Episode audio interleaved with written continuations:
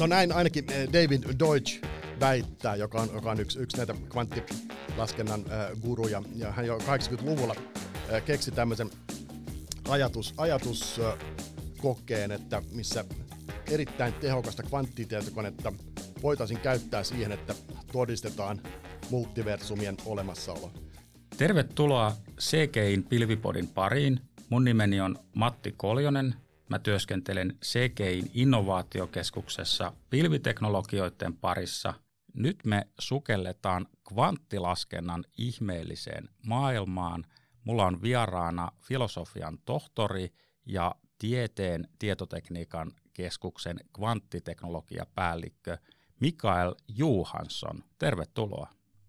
Kiitos, kiitos kutsusta. Oikein mukava olla täällä ja hyvää kvanttipäivää kaikille. Eli tänään, kun tämä tulee ulos, niin, niin, niin on, on huhtikuun 14. päivä ja tällä vietetään maailman kvanttipäivää. Ja tämä tulee siis siitä Planckin vakiosta, mikä on yksi näitä perusvakioita, mitä kvanttimekaniikassa myöskin käytetään. Eli, eli jos mietitään taas amerikkalaisen tavoin, niin, niin, niin April 14, niin 4.14 on jossain sopivassa yksikössä Planckin vakio.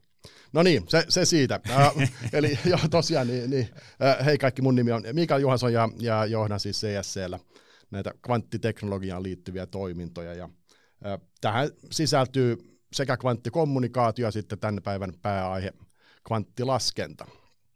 Ja äh, CSC on valtion ja Suomen korkeakoulujen omistama erikoistehtäväyhtiö.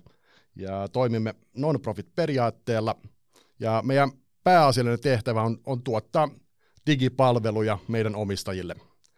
Ja perinteisin tehtävämme on kumminkin ehkä tarjota näitä supertietokoneita suomalaisten tutkijoiden käyttöön. Ja tämä tarina, CSN-tarina, itse asiassa alkoi jo yli 50 vuotta sitten, ja tähän tämänpäiväiseen teemaan sopivasti, niin, niin tämä alkuperätarina on, on oikeasti aika sopiva. Eli sattui niin, että vuonna 1969 niin Suomen Pankilla oli tämmöinen mukava ongelma, että niillä oli 20 miljoonaa markkaa ylijäämää, mm-hmm. joka piti käyttää sitten johonkin, johonkin hyödylliseen ja järkevästi. Ja silloin Osmo Viio sai tehtäväkseen keksiä tälle rahalle jotain, jotain hyvää käyttöä. Ja no, itse asiassa hän sai tehtäväkseen keksiä, että miten suomalainen tiede nostetaan – seuraavalle kvanttitasolle. Okei. Okay. Ja no sitten perisuomalaiseen tapaan, niin samana päivänä Joni istuttiin alas saunan lauteille ja mietittiin tätä porukassa sitten, että, että mitenköhän tätä nyt sitten seuraavaa kvanttitasoa tässä tavoiteltaisiin. Ja siellä lauteilla sitten heitettiin kaikenlaisia ideoita, että jotain paperikoneeseen liittyvää ja tämmöistä, mutta sitten, sitten sieltä tuli, että ostetaan suurtietokone. Joo, suurtietokone. Sitten kaikkien mielestä se oli erittäin hyvä idea. Ja, ja, ja siitä sitten kaikki lähti käyntiin, että Suomeen ostettiin sitten Suomen ensimmäinen yleinen suurtietokone Univac 1108 ja CSC sitten perustettiin sitä, sitä hoitamaan eri nimellä tosi silloin, mutta silloin vuodesta 1971 lähtien niin, niin, niin CSN historian on suurteholaskennan tarjoajana alkanut. Ja no itse en nyt sitten tullut CSL ihan vielä silloin, mutta mut, mut vähän myöhemmin. Ja siirryin itse asiassa yliopistomaailmasta. Olin yliopistoilla parikymmentä vuotta tutkimassa ihan tämmöisiä kvanttimekaanisia ilmiöitä kemiassa ja biokemiassa. Ja sitten, sitten tuossa on, on siitä nyt jo yli kolme vuotta aikaa, niin, niin, niin tuli tämmöinen jännä uusi työpaikka-ilmoitus, josta, josta kaveri vinkkasi, että, että sitten luin sen ja ja, ja siinä oli, no tämähän on kyllä aikamoista Star Trek-hommaa. Ja sitten tietenkin Skifi, Skifi-nörttinä, niin, niin alkoi kyllä kiinnostamaan, mutta oli kumminkin sitten vähän silleen, että no niin, no pitäisikö sitä nyt kumminkin, mutta kyllä vaimo sai sitten ylipuhuttaa, että kyllä sä sieltä yliopistolta ihan hyvin voit lähteä. Ja enkä ole katsonut sitä, että kyllä tämä on tämmöistä oikeasti, oikeasti niin, niin jännää skifi-hommaa, mutta mikä kumminkin on todellista. Joo, tämä on, tää on mielenkiintoista. Me juteltiin Mikaelin kanssa tuossa kuukausi sitten ja mulle jäi semmoinen olo siitä, että me muuteletään tässä arkitodellisuudessa ja työskennellään näiden arjen haasteiden parissa, niin Mikael elää jossain multiversumeiden ja madonreikien ja aikakiteiden maailmassa. Että onko se jostain niin kuin tulevaisuudesta pompsahtanut tänne vai mikä mies? Mutta tästä oli hienosti avattuakin nämä taustat. Tota, aloitetaan taas pilvipodimaiseen tapaan hyvin perusasioista. Eli, Sopii. eli mitä kvanttitietokone tarkoittaa? Kerrotko, että mistä, mistä tässä kvanttilaskennassa on kyse? Joo, eli kvanttitietokone on uuden tyyppinen laskukone, ja se suorittaa sitten tämmöisiä ongelmia ja laskuja täysin eri tavalla ja eri periaatteilla, kuin mihin ollaan totuttu nyt tavallisilla perinteisillä tietokoneilla. Ja, kvanttikone periaatteessa käyttää hyväkseen universumin alkuvoimaa siinä, kun se niitä ongelmia ratkoo. Eli tässä, tässä mielessä kvanttimekaniikkaa. Ja tämä kvanttimekaniikka on tämmöinen teoria, joka nyt keksittiin noin, noin yli sata vuotta sitten tuossa 1900-luvun vaihteessa.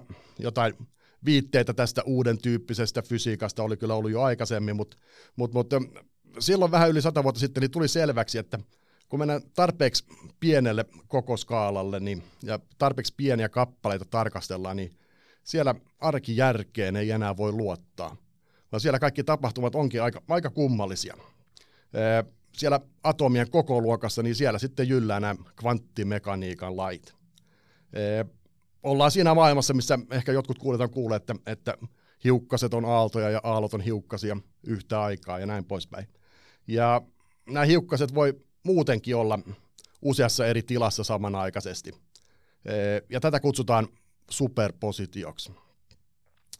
Ja tämä superpositio on yksi niistä perusperiaatteista, joita kvanttitietokoneet sitten hyödyntää, kun ne suorittaa jotain laskuja.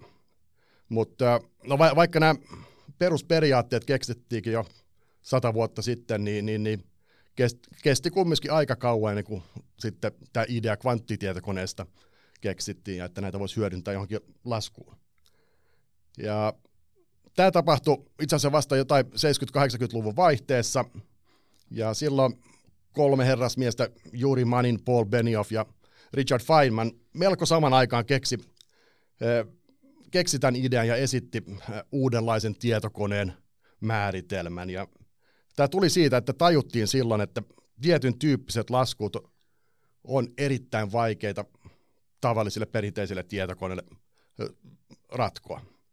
Ja huomattiin myöskin, että nämä tulee aina olemaan erittäin vaikeita, riippumatta siitä, että, että miten paljon näitä tietokoneet tehostuukaan.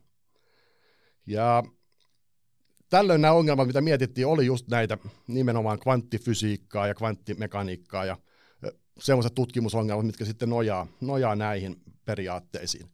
Ja kuten esimerkiksi materiaalitiede, kemialliset reaktiot ja näin poispäin. Ja näiden ongelmien ratkaisuun esitettiin sitten tämmöistä uuden tyyppistä kvanttitietokonetta. Joo. No, millä tavalla se sitten eroaa tavallisesta tietokoneesta? No, ää, tässä pitää mennä ihan sille perustasolle, että mitä sitä informaatiota käsitellään siellä tietokoneen sisällä. Et tavallinen tietokone se nyt perustuu bittien käsittelyyn. Ja bitit nyt on siis, varmaan kaikki tiedetään, niin joko yksi tai nolla siellä tietokoneen muistissa ja prosessorin sisällä. Joo, kyllä. Eli pittiä voi ajatella niin kuin kytkimenä, joka on... Joo, ka- joko päällä tai pois. Niin, joo. kyllä, just näin. Mutta kvanttitietokone puolestaan perustuu sitten kvanttibitteihin, eli kubitteihin. Ja tämä nyt tulee englannin sanasta quantum bit ja lyhennyksen sitten qubit. Ja nämä kubitit voi samaan tapaan kuin tavalliset bitit olla myös joko yksi tai nolla. Mutta sitten niillä on tämmöinen mielenkiintoinen ominaisuus, että ne voi olla kahden tilan superpositiossa, siitä kvanttimekaniikasta taas tullaan. Mikä tarkoittaa, että voi olla yksi ja nolla samanaikaisesti.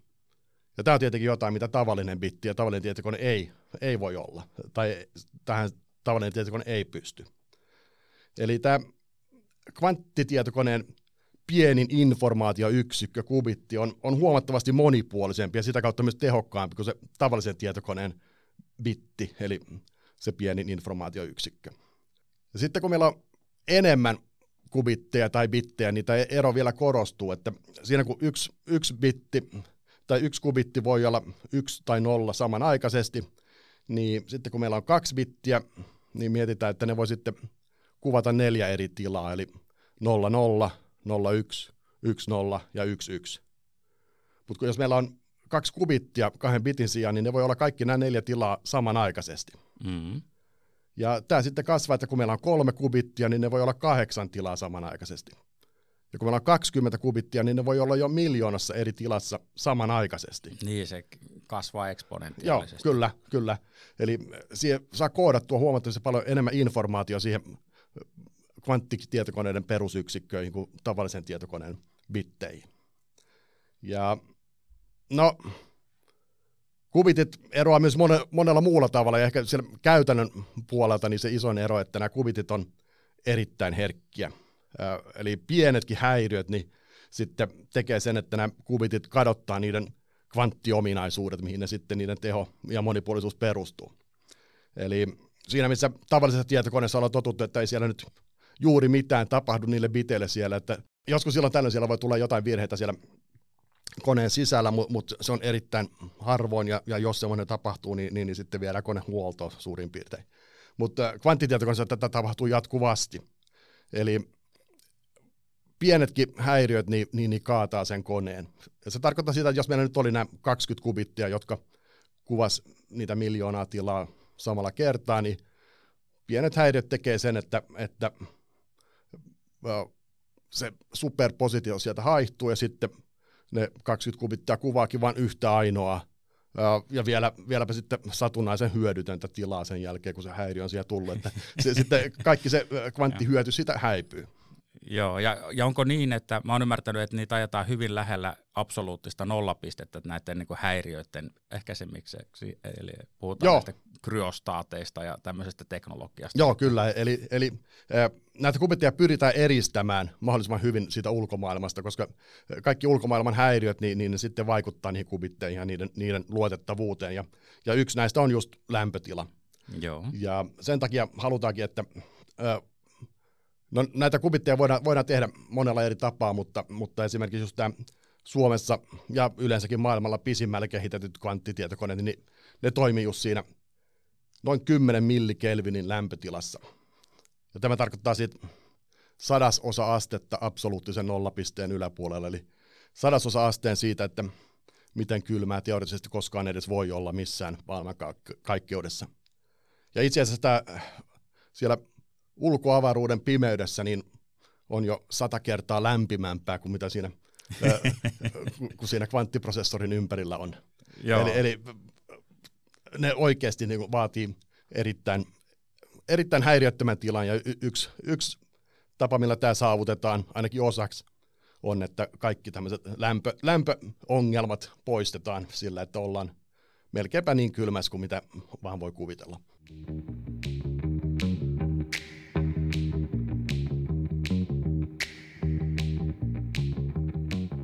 Miten se, kun netissä näkee kuvia kvanttitietokoneista, niin ne on semmoisia kattokruunun näköisiä, kullanvärisiä, kimaltavia upeita luomuksia, niin onko ne oikeasti se, sen näköisiä?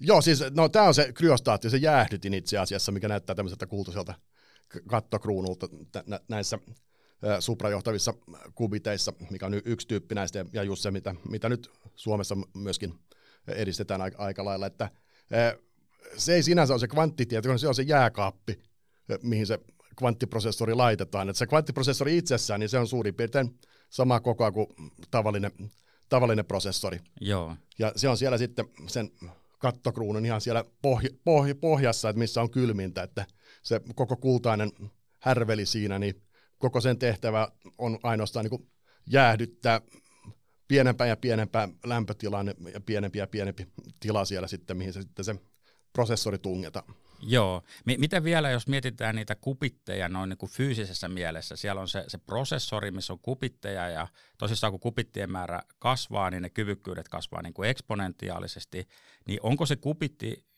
siis joku hiukkanen siellä ja, ja sitten pitääkö niiden kaikkien niin kuin hiukkasten välillä olla suora yhteys kaikkiin muihin hiukkasiin, kun siinä on tämä eksponentiaalinen kasvu vai, vai miten se käytännössä menee? Joo, ne kubitit voi olla periaatteessa mitä tahansa kvanttitiloja, tai mikä tahansa kappale, joka voi olla kahdessa eri, eri kvanttitilassa. Ja, näissä suprajohtavissa niin, niin, niin se on tämmöinen pieni suprajohtava piiri, missä esimerkiksi virta sitten voi, voi kiertää kahteen eri suuntaan, eli siinä on ne kaksi kvanttitilaa. Ja, periaatteessa niiden joo, pitää olla jollain tavalla yhteyksissä toisiinsa, jotta saadaan esimerkiksi tämmöinen lomittuminen toimimaan niiden kesken.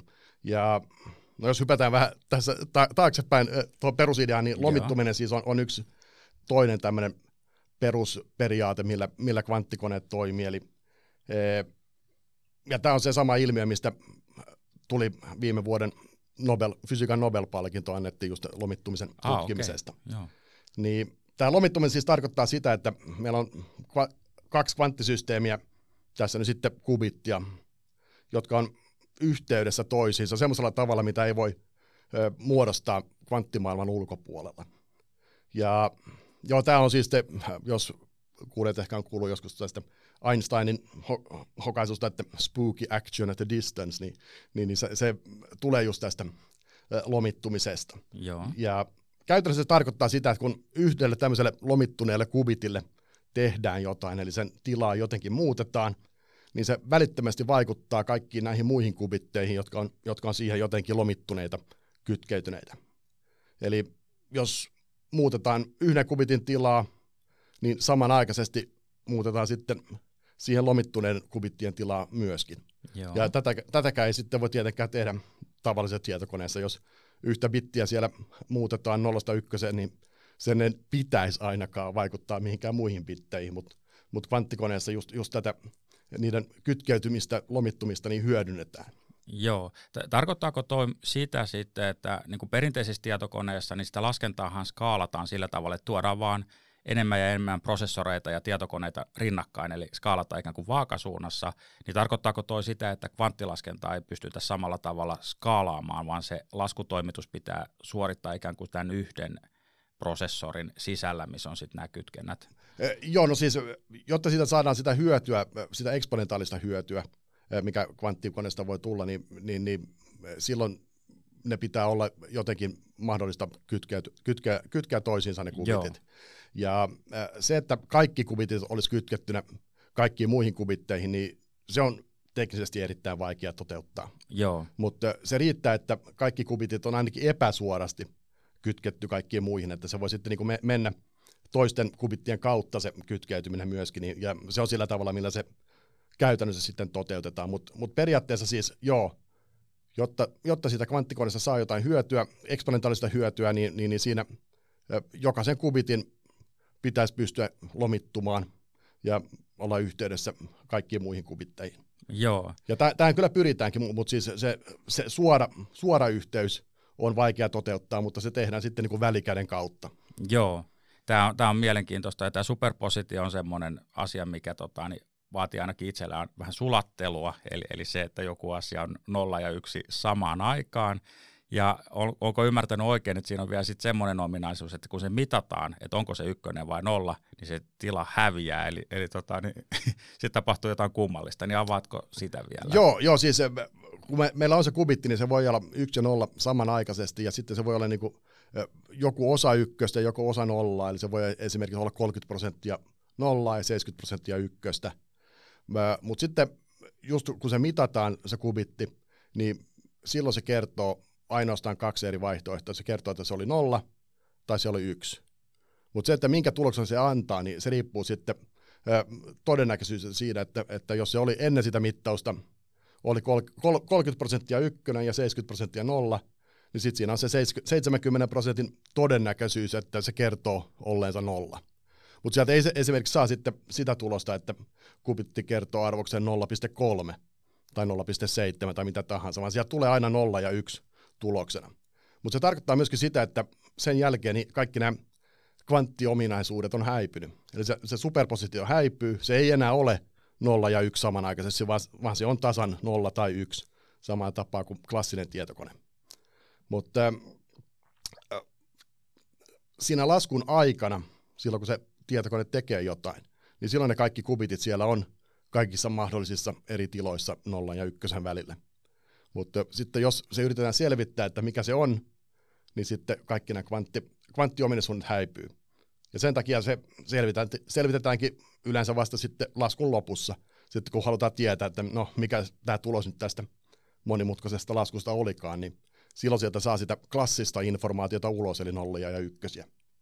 Joo, eli, eli perinteisessä ohjelmistoissa puhutaan depukkauksesta, millä pystyy seuraamaan, mitä se ohjelmisto tekee just tällä hetkellä ja mikä on sen tila just tällä hetkellä, niin tämä ei ilmeisesti sitten kvantitietokoneessa on mahdollista, vaan se on...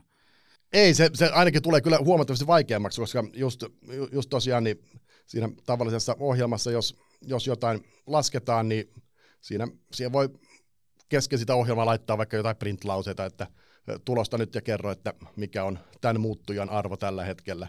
Ja sitten sitä voi niin vähän seurata, että missä vaiheessa lasku alkaa mennä pieleen just debuggausmielessä esimerkiksi.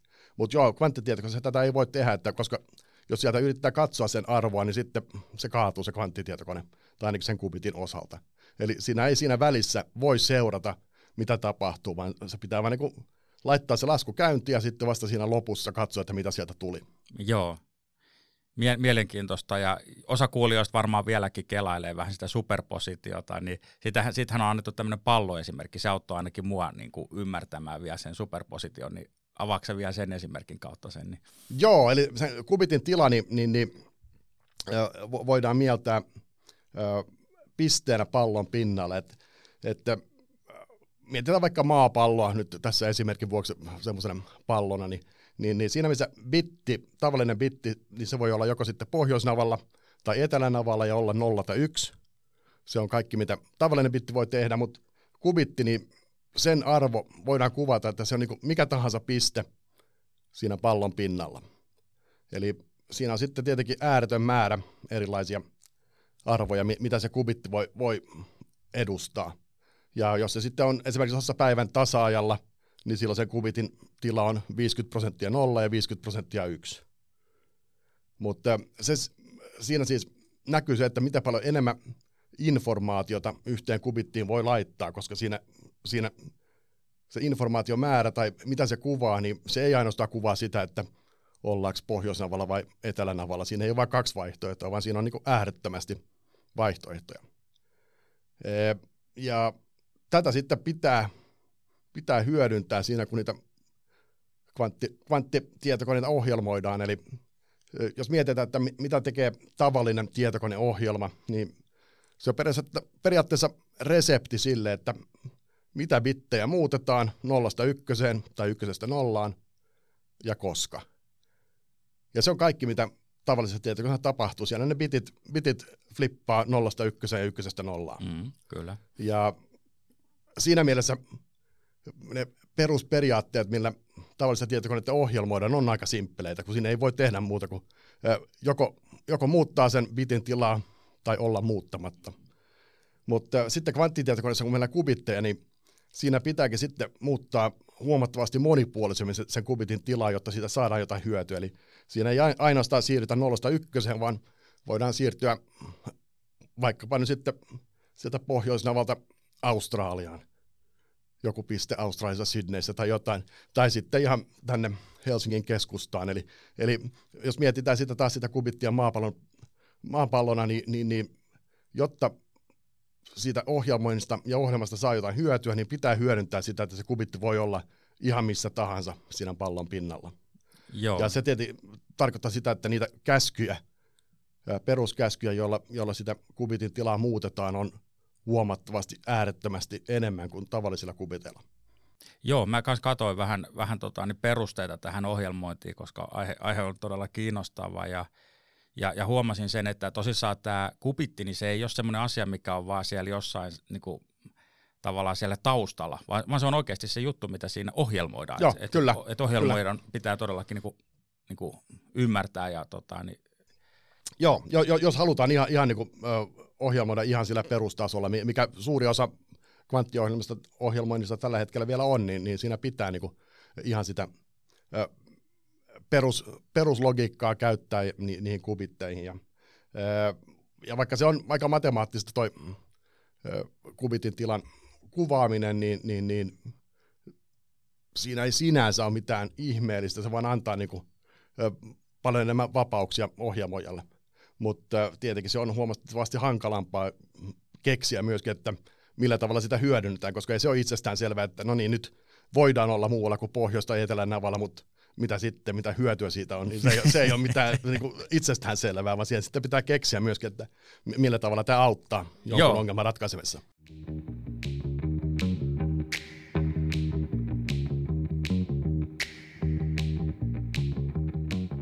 Miten vielä näistä ohjelmointikielistä? Mä katselin, että tähän on, on niin eri ohjelmointikieliä olemassa, niin avaako vähän niitä vaihtoehtoja ja onko ne kaikki tämmöisiä hyvin matalan tason ohjelmointikieliä, missä tosissaan muutellaan niiden kubittien tilaa?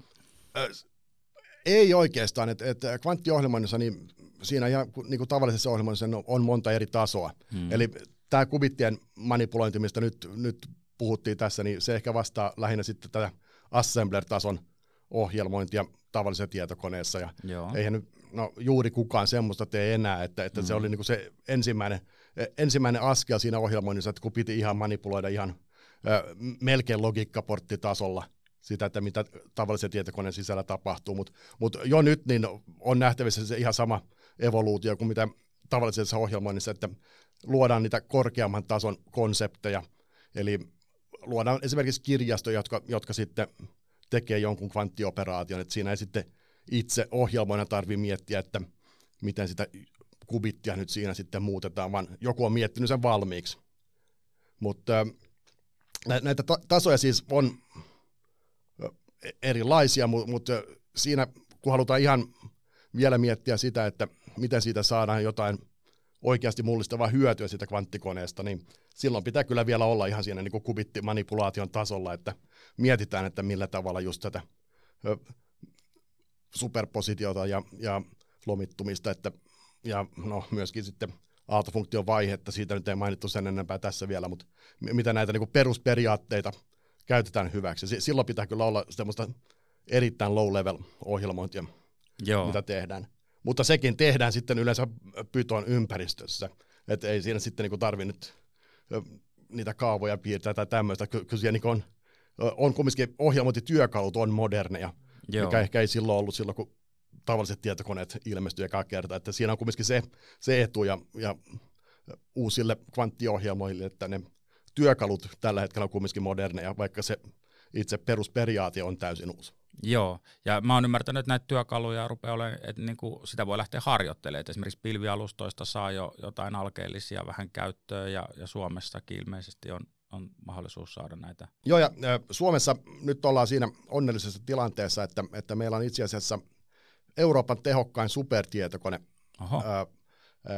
Tämä yhteiseurooppalaisessa projektissa pystytetty, mutta se on pystytetty Suomen Kajaaniin.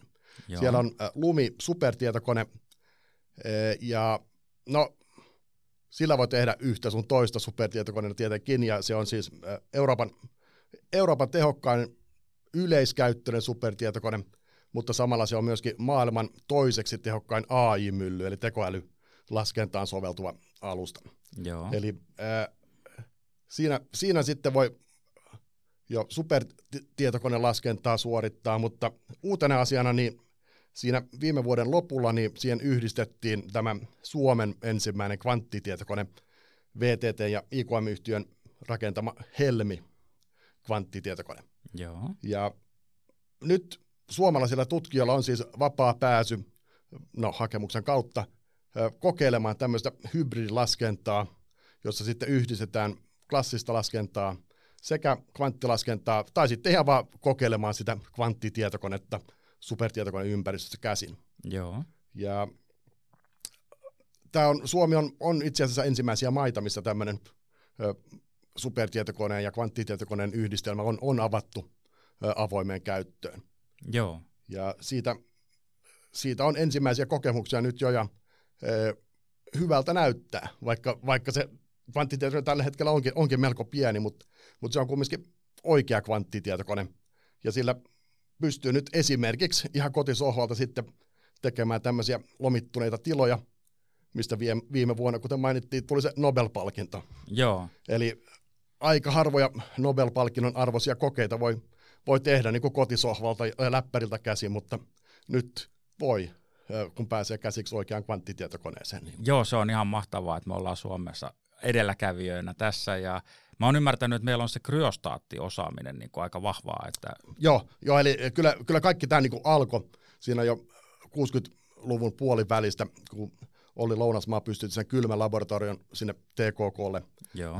Ja siitä tämä koko kylmä osaaminen, maailman, maailman huippuluokkaa oleva kylmä osaaminen teknologian alalla niin tuli Suomeen, tai se aloitettiin. Ja no tietenkään silloin 60-luvulla niin sitä koko kvanttitietokoneen ideaakaan ei ollut vielä keksitty, mutta se on kuitenkin se perusta sille, että, että miksi Suomi tällä hetkellä on oikeasti yksi edelläkävijä maista näissä kvanttitietokoneen ja kvanttitietokoneen muiden osien valmistamisessa.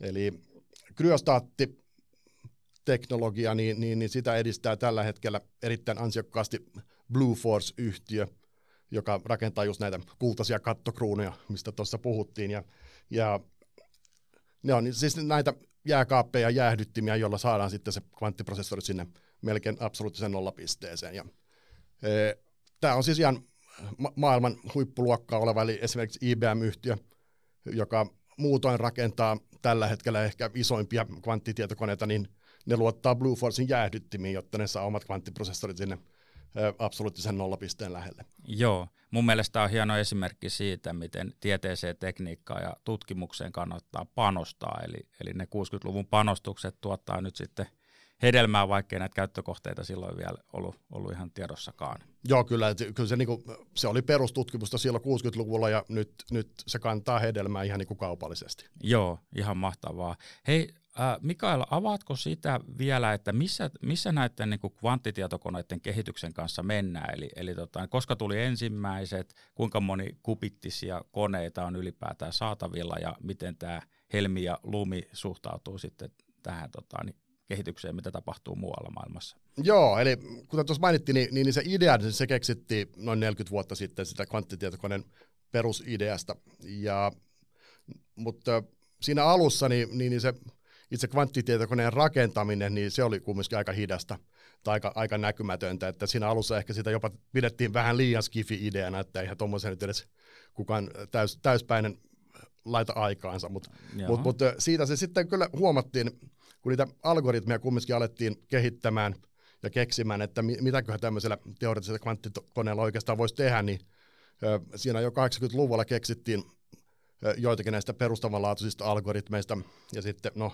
94 tuli tämä Shorin algoritmi, mikä, mikä sitten periaatteessa voi, voi rikkoa nykyinternetin, ehkä siitä vähän, vähän myöhemmin lisää, mutta mut siis huomattiin, että, että okei, näillä skifilaitteilla voisi oikein sitten tehdä jotain täysin mullistavaa. Hmm. Eli laitetaanpa vähän nyt panoksia näiden rakentamiseenkin. Ja, mutta kesti kumminkin melkein 20 vuotta sitten siitä keksimisestä ennen kuin ne ensimmäiset oikeat kvanttitietokoneet niin saatiin rakennettua ja se oli itse asiassa 1998, kun ne ensimmäiset kaksi kubittiset kvanttitietokoneet rakennettiin ja niitä melko samanaikaisesti rakennettiin kaksi, kaksi kappaletta eri, eri labroissa. Ja no, nämä ei sitten todellakaan ollut mitään tavallisia tietokoneita – tai edes tavallisia tietokoneen, tavallisia tietokoneita muistuttavia. Eli ne ensimmäiset kvanttitietokoneet oli itse asiassa molekyylejä. Joo. E, eli toinen näistä kvanttitietokoneista oli sytosiini, mikä on molekyyli, joka löytyy esimerkiksi DNAsta. Ja, okay. ja sitten se toinen kvanttitietokone oli kloroformi. Joo. Eli tämä tavallinen Nukutusaine. Nukutusaine, joo, mitä Rosfot käyttää vanhassa elokuvissa aina. laittaa kloroformia johonkin nenäliinään sitten nukuttaa uhrinsa. Mutta mut siis e, ei ne Rosfot varmaan silloin tätä tehdessään miettinyt, että siinä onkin nyt nenäliina täynnä kvanttitietokoneita. Joo. Eli oikeasti nämä molekyylit, niin niitä käytettiin kvanttitietokoneena. Siinä sitten Eli ne molekyylit suoritti nämä ensimmäiset kvanttilaskut. Joo. No, jotta ne sai sitten suorittamaan nämä, niin siihen tarvittiin sitten vähän laitteita, just näitä NMR, NMR-spektrometrilaitteita, tämmöisiä, millä sitten näitä molekyylejä manipuloitiin ja kontrolloitiin. Mutta siis se itse, itse tietokone oli molekyyli. Joo. Ja niitä oli sitten iso kasa näitä molekyylejä liuoksessa, mitkä sitten saatiin laskemaan jotain ihan perustavanlaatuista kvanttialgoritmia. Joo. Mutta no sehän nyt ei kovin hyödyllistä ollut vielä silloin, eikä, eikä sen ollut tarkoituskaan, vaan silloin haluttiin ihan vain näyttää se, että, että joku tämmöinen täysin uuden, uuden tyyppinen laske, laskentatapa on edes mahdollista. Ja, ja siinä niin kuin oli, oltiin ihan taas perustutkimus edellä, että voiko niin kuin tätä universumin alkuvoimaa käyttää hyödykseen Joo. ja suorittaa joku lasku. No, mutta siitä nyt, siitäkin on jo nyt yli 20 vuotta, ja, ja, ja, mutta se antoi kumminkin alkusysäyksen sille, että hei, näitä voi oikeasti tehdä. No ny, nykyään ne nyt sitten ei enää ole molekyylejä, että huomattiin, että sitten jos tarvitaan enemmän kubitteja, niin, niin, niin ö, suurempien ja monimutkaisempien molekyylien tekeminen ei, ei enää ole se tapa, millä, millä niitä voi kasvattaa. Mm-hmm. Että ö, nykyään ne, näitä kubitteja rakennetaan sitten hyvin monella eri tavalla, eli ö, esimerkiksi käytetään atomeja, neutraaleja atomeja tai, tai ö, joneja tai jotain, mutta tällä hetkellä ne suurimmat ja tehokkaimmat kvanttikoneet niin perustuu näihin suprajohtaviin piireihin. Ja ne siis toimii tässä lähellä sitä absoluuttista, absoluuttista nollapistettä. Joo. Ja suurin kvanttitietokone maailmassa tällä hetkellä on IBM rakentama suprajohtava kone, IBM Osprey, jossa on 433 kubittia. Joo. Ja se nyt on tällä hetkellä kubittimäärällä mitattuna se tehokkain kvanttitietokone.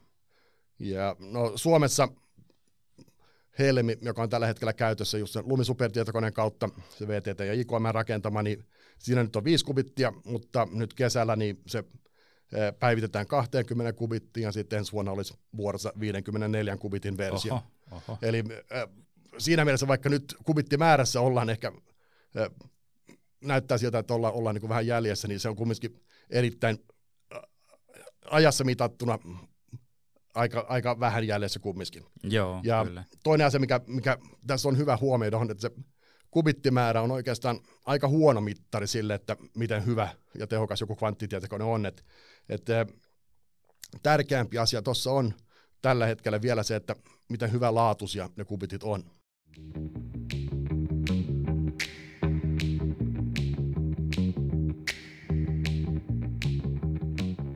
Joo, palataan noihin haasteisiin vielä, vielä. mutta avataan sitä ennen vielä näitä niin kuin mahdollisuuksia. Eli, eli tota, niin miten sä, minkälaisia mahdollisuuksia ja käyttötapauksia tämä kvanttilaskenta avaa, ja pystyykö avaamaan sitä, sen tehoa suhteessa tämmöiseen niin kuin perinteiseen laskentaan?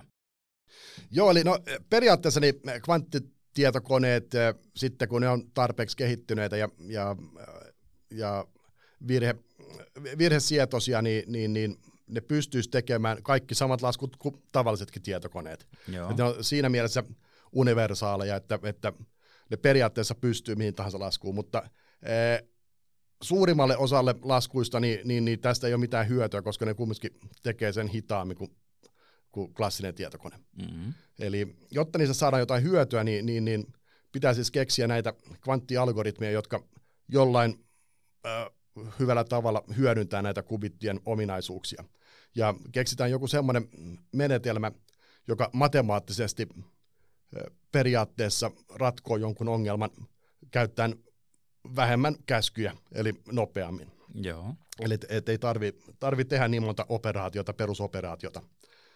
Ja näiden identifioiminen on, on siis yksi, yksi suurimpia haasteita tällä hetkellä, ja niitä on löydetty jo melko paljon näitä tyypillisiä esimerkkejä, mihin kvanttitietokone sitten voisi käyttää, ja No, yksi mainittiin jo tuossa aikaisemmin, eli, eli se, että mistä koko tämä idea kvanttitietokoneelle tuli, eli tämmöisten kvanttimekaanisten systeemien mallintaminen tai, mm. tai niiden tutkiminen, niin e, tarkoittaa periaatteessa sitä, että elektronirakenneongelma e, on yksi tämmöinen ihan perustavanlaatuinen e, käyttökohde. E, tämä tulee esiin kaikessa materiaalitieteessä, missä esimerkiksi akkuja tai aurinkokennoja mietitään, että, että miten nämä toimis mahdollisimman tehokkaasti, tai sitten esimerkiksi jotain vihreitä, vihreitä kemiallisia katalyyttejä, missä sitten tehdään jotain kemiallisia reaktioita, ja sitten tietenkin lääkeaineet, että miten lääkeaineet vuoro vaikuttaa siellä kehon sisällä jonkun, jonkun ö, ihmisen kanssa, kehon kanssa ja kehon osien kanssa siellä solu, solutasolla esimerkiksi, niin Tämä on tämmöinen erittäin tyypillinen vaikea tehtävä supertietokoneille. Joo. Eli tällä hetkellä niin esimerkiksi noin puolet kaikesta supertietokonekapasiteetista, mitä, mitä Suomessa on käytössä, niin käytetään just näiden elektronirakenneongelmien ratkaisemiseen. Joo. Eli se on erittäin merkittävä ja mer- merkityksellinen ongelma, mikä on erittäin vaikea ratkoa klassisella tietokoneella, koska siinä just on kuvattava just näitä kvanttimekaanisia ilmiöitä. Mutta just tämmöiseen niin kvanttitietokone sitten soveltuu puolestaan erinomaisesti. Eli kvanttitietokoneella voitaisiin sitten hyvin tehokkaasti tutkia esimerkiksi jotain, että miten joku uusi akku kannattaa rakentaa, mikä olisi paras mahdollinen aurinkokenno tietyissä olosuhteissa ja näin poispäin. Joo, eli, eli, eli kvanttimekaniikan avulla saadaan käytännössä niin kuin esimerkiksi ihan uuden tyyppisiä materiaaleja ja tämmöisiä. Et se ei ole pelkästään sitä, että ratkotaan sillä jotain arkipäiväisiä juttuja, vaan se, se kvanttilaskenta mahdollistaa taas ihan uudet innovaatiot sit muilla niin kuin tieteen aloilla. Eikö joo, näin? joo, kyllä siitä sitten me eteenpäin näitä molekyylejä nyt voi käyttää vaikka missä tahansa, ihan, ihan vaikka no, kemianteollisuudessa nyt tulee mieleen monta eri tapausta, missä, mistä tätä käytetään päivittäin. mutta toinen ehkä vähän lähitulevaisuuden mahdollinen ongelma on tämmöiset finanssi, finanssiongelmat tai finanssilaskut, riskianalyysi ja tämmöinen, että koska silloin riittää, että me saadaan jo joku pieni nopeutus. Eli jos mietitään sitä elektroninen rakenneongelmaa, niin siinä alkuvaiheessa, jos, jos, jos lasku nyt kestää prosentin vähemmän aikaa, niin sillä nyt ehkä ei ole mullistavaa merkitystä. Mm. Mutta finanssi, finanssimaailmassa taas, jos millisekunnin aikaisemmin tietää, että nyt pitäisi joko ostaa tai myydä joku osake, niin sillä voi olla jo aika, sillä aika suuretkin merkitykset. Joo, kyllä.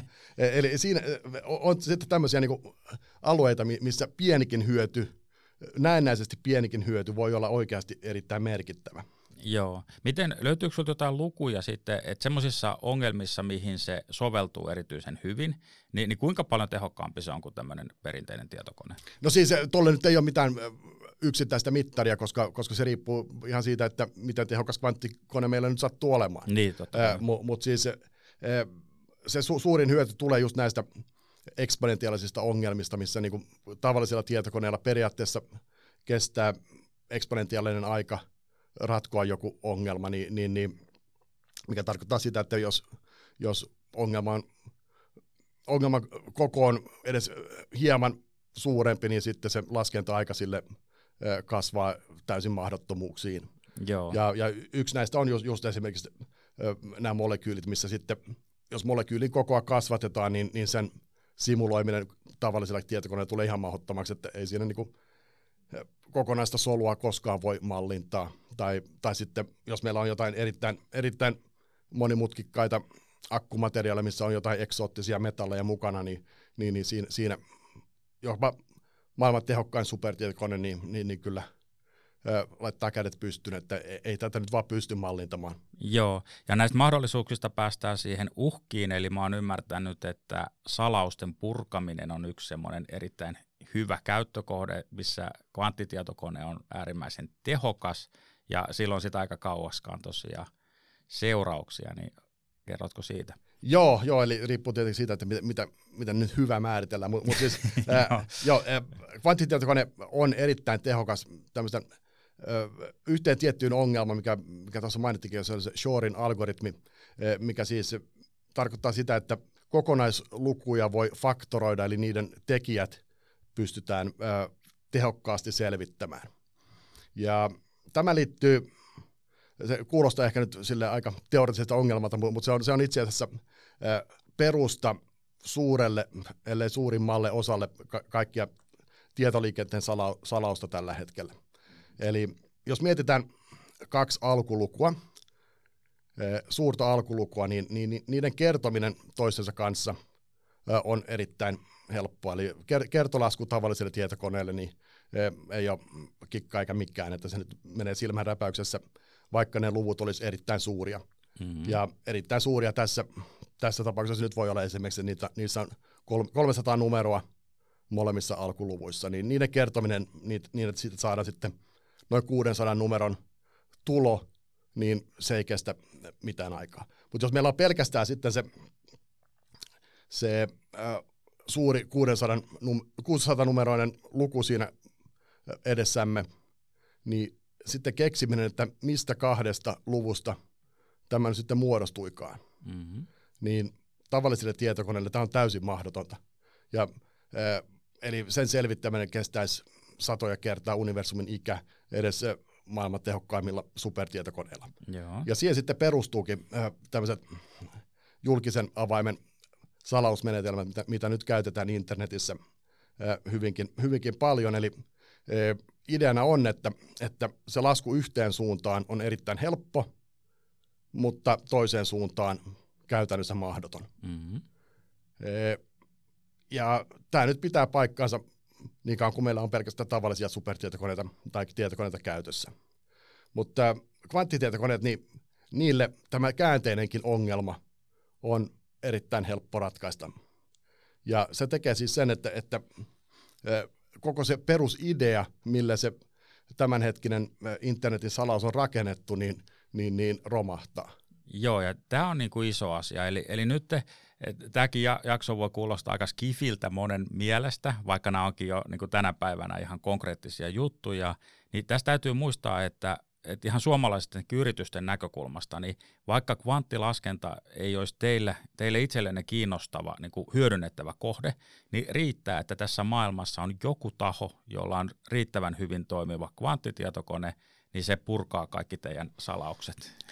Joo, äh, näin se on, ja va- vaikka tällä hetkellä niin ei ole vielä olemassa sellaista kvanttitietokonetta, joka tähän pystyisi, koska niiden pitää olla melko paljon tehokkaampia kuin mitä, mitä ää, nyt on käytettävissä, niin, niin, niin on kumminkin nähtävissä, että, että näitä on tulossa. Mm-hmm. Ja se, että kestääkö se 10 vuotta, kestääkö se 20 vuotta, niin e, se voi olla, mutta toisaalta niin on, on paljon sellaisia salaisuuksia, mitä nyt ei haluta, että ne tulee julkisiksi edes 30 vuoden päästä. Mm-hmm. Eli tähän, tähän pitää sinänsä jo nyt alkaa valmistautumaan ja, ja siihen ei ole myöskään mitään syytä olla valmistautumatta, koska on kehitetty jo runsaasti tämmöisiä salausalgoritmeja, joihin ei edes kvanttitietokoneet pysty. Mm-hmm. Eli tässä pitäisi nyt mahdollisimman pian alkaa siirtymään tämmöisiin kvanttiturvallisiin salausmenetelmiin. Joo. Ja ei ainoastaan sen takia, että, että, että tässä nyt sitten voi joskus sanotaan hatusta 20 vuoden päästä äh, murtaa sitten äh, pankkiliikennesalaisuudessa ja tämmöiset, vaan, vaan ihan, ihan sen takia, että jo nyt kun siirretään sitä dataa siellä verkossa, niin joku sen voi tallentaa ja sitten äh, myöhemmin se murtaa. Joo, Tämä on semmoinen, mikä kyllä on, on oikeasti syytä, syytä herätä nyt vähän joka paikassa. Joo, ja to, toinen tähän ehkä vieläkin akuutimpi on tämä nyky, nykyään niin on yleistynyt aika paljon tämmöinen sähköinen allekirjoittaminen, että, että netissä painetaan vaan tiet, läppärillä, että joo, hyväksyn, on allekirjoitettu. Ja nämäkin perustuu suureksi osaksi tämmöisiin kvanttiepäturvallisiin protokolliin. Joo. Ja se tarkoittaa sitä, että sitten kun meillä on tarpeeksi, tarpeeksi tehokas kvanttitietokone, niin näitä allekirjoituksiakin pystyy murtamaan, eli väärentämään. Joo. Eli otetaan vaikka semmoinen esimerkki, että sitten 30 vuoden päästä, kun meillä on erittäin tehokas kvanttitietokone, niin sillä voi luoda täysin aidon näköisiä dokumentteja, jotka sitten vaikka päivätään 14. päivä 4. 2023. Joo. Ja siinä dokumentissa voi vaikka lukea, että no niin, ää, nyt ää, herra toimittaja on, on myynyt talonsa minulle. No niin, siellä on mielenkiintoisia haasteita luvassa.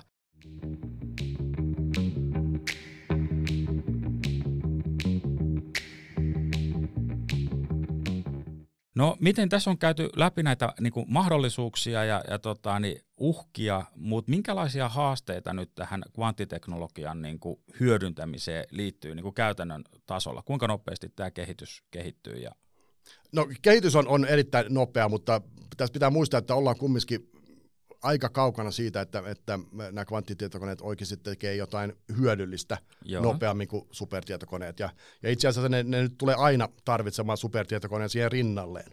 Ö, mutta jotta niistä saa, saa jotain hyötyä, niin tässä on ehkä kaksi tämmöistä pääongelmaa, mitä pitää ratkoa. Eli, eli tällä hetkellä on jo näytetty se, että kvanttitietokoneet periaatteessa on toimivia, toimivia vekottimia, mutta nyt ei vielä niin kuin tee mitään kovin hyödyllistä. Eli sinänsä on sanottukin, että ne on nyt muuttunut siitä fyysikon unelmasta insinöörin painajaiseksi. Hyvin ja, sanottu.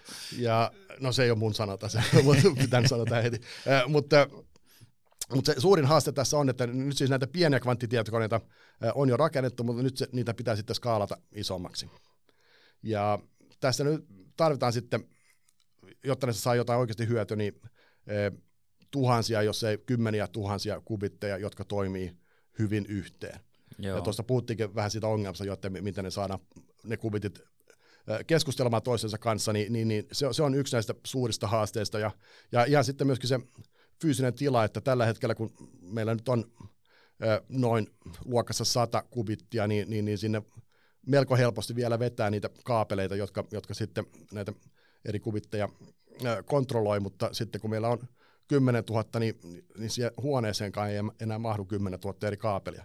Eli siinä pitää myöskin sitä pienentämistä miettiä ihan uudella tavalla, että tällä hetkellä on vielä pärjätty sillä, että no, ostetaan suurin piirtein kaupasta jotain RF-kaapelia ja, ja vedetään se siihen, mutta nyt pitää alkaa miettiä myöskin sitä skaalautumista, että miten saadaan ne 10 000 kubittia mahtumaan yhteen tilaan niin, että niitä voi myöskin, myöskin sitten manipuloida. Joo, eli siellä on valtava määrä insinöörityötä vielä, vielä tehtävänä. Ja sitten mä oon ymmärtänyt, että tosissaan näistä häiriöistä puhuttiinkin, että taisi olla Google, kuka saavutti tämän kvanttiherruuden, eli, eli ratkaisu ongelman, mitä ei olisi, niin kuin, mihin perinteinen tietokone ei olisi pystynyt.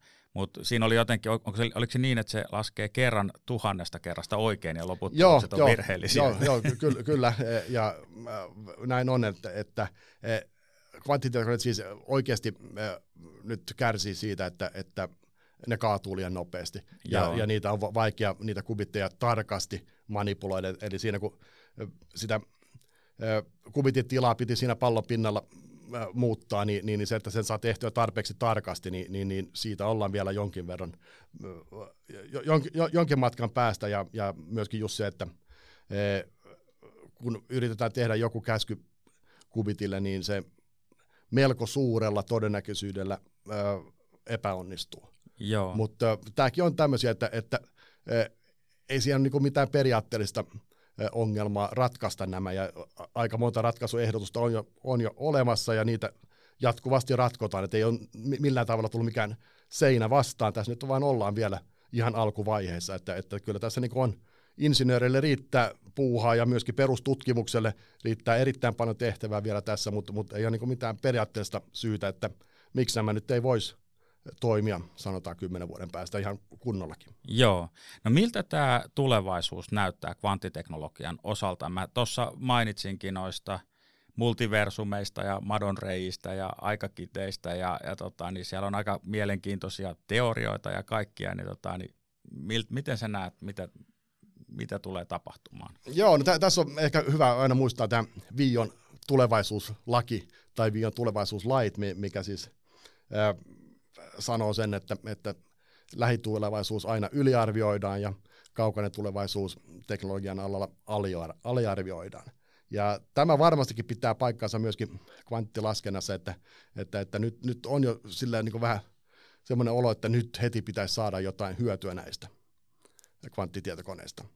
Ja no, vaikka sitä laskennallista nopeutusta ei ehkä tällä hetkellä saa, niin kumminkin niistä saa jo ö, toisenlaista hyötyä, mitä voi hyödyntää jo nyt. Eli kvanttitietokoneita voi, voi jo nyt käyttää tämmöisten täysin uusien fysikaalisten ilmiöiden luomiseen ja tutkimiseen. Ja sä mainitsitkin tässä just esimerkiksi nämä aikakiteet, niin kvanttiprosessorille on esimerkiksi luotu tämmöisiä uusia aineen olomuotoja, joista aikakiteet on yksi. Eli jos mietitään, että mikä on kide, niin perin, perinteisen aineen kide, niin ne on siis tämmöisiä yhdisteitä, kemiallisia yhdisteitä, jolla on joku tämmöisen säännöllisesti toistuva, toistuva rakenne. Esimerkiksi ruokasuola on yksi tämmöinen kiderakenne. Mutta jos ehkä miettii vähän suuremmalla kaavalla, niin seinän tapetit niin on yleensä tehty silleen, että niinku ne sopii yhteen toisensa kanssa. Eli siinä on joku tämmöinen kuva, joka toistuu mm-hmm. periodisesti. Niin se on niinku tämmöinen tavallinen kide, että se niinku, ää, ää, toistuu tilassa. Mutta aikakide taas on sitten tämmöinen uusi olomuoto, joka, jossa tämä periodisuus ei toistu tilassa, vaan ajassa. Joo.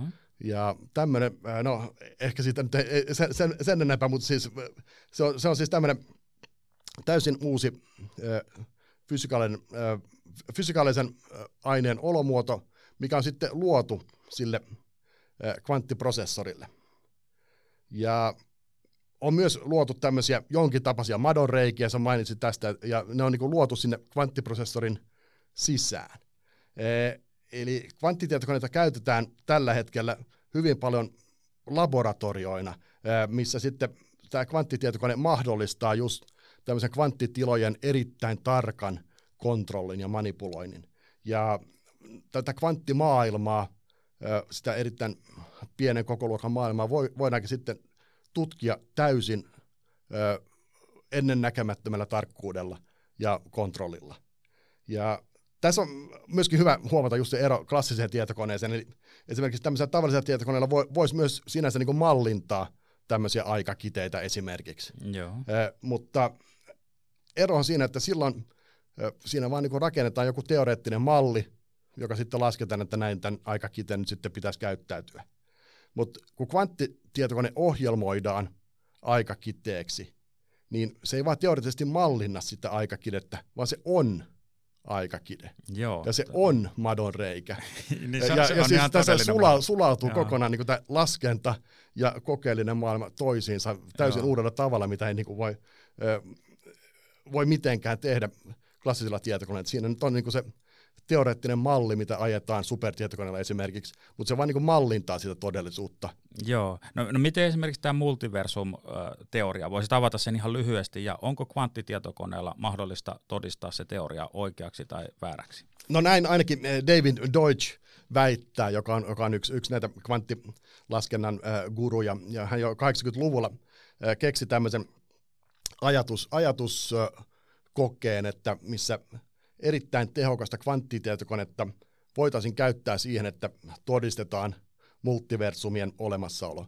Eli David Dodge yleisesti, niin, niin, niin hän on sitä mieltä, että kvanttitietokoneet ja niiden toiminta itsessään on jo todiste siitä, että eletään tämmöisessä multiversumissa, missä meillä on siis monta maailmankaikkeutta rinnakkain, koska se tapa, millä kvanttitietokoneet laskee asioita, niin, niin, niin ainakin hänen mielestään niin sitä on ihan mahdoton selittää, että näin monimutku, monimutkikkaita laskuja voitaisiin suorittaa pelkästään yhdessä maailmankaikkeudessa, vaan, vaan hänen mielestään siinä sitten on pakko olla näin, että eri multiversumit laskee rinnakkain sitä samaa ongelmaa, ja sitten vuoro vaikuttaa toistensa kanssa ja sitten antaa sen lopullisen vastauksen.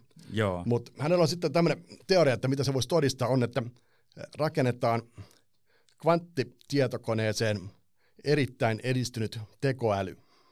Eli tekoälyongelma, joka on siinä mielessä itse tietoinen, että, että se niinku pystyy ajattelemaan itsenäisesti. Ää, eli ideana on, että, että kvanttitietokone itsessään voi, voisi selvittää, että tapahtuuko tässä nyt tämmöinen, että minä jakaudun kahteen eri kopioon eri multiversumeissa ja sitten vastata siihen ongelmaan, että no, eletäänkö todellisuudessa, missä meillä, meillä on monta maailmankaikkeutta rinnakkain.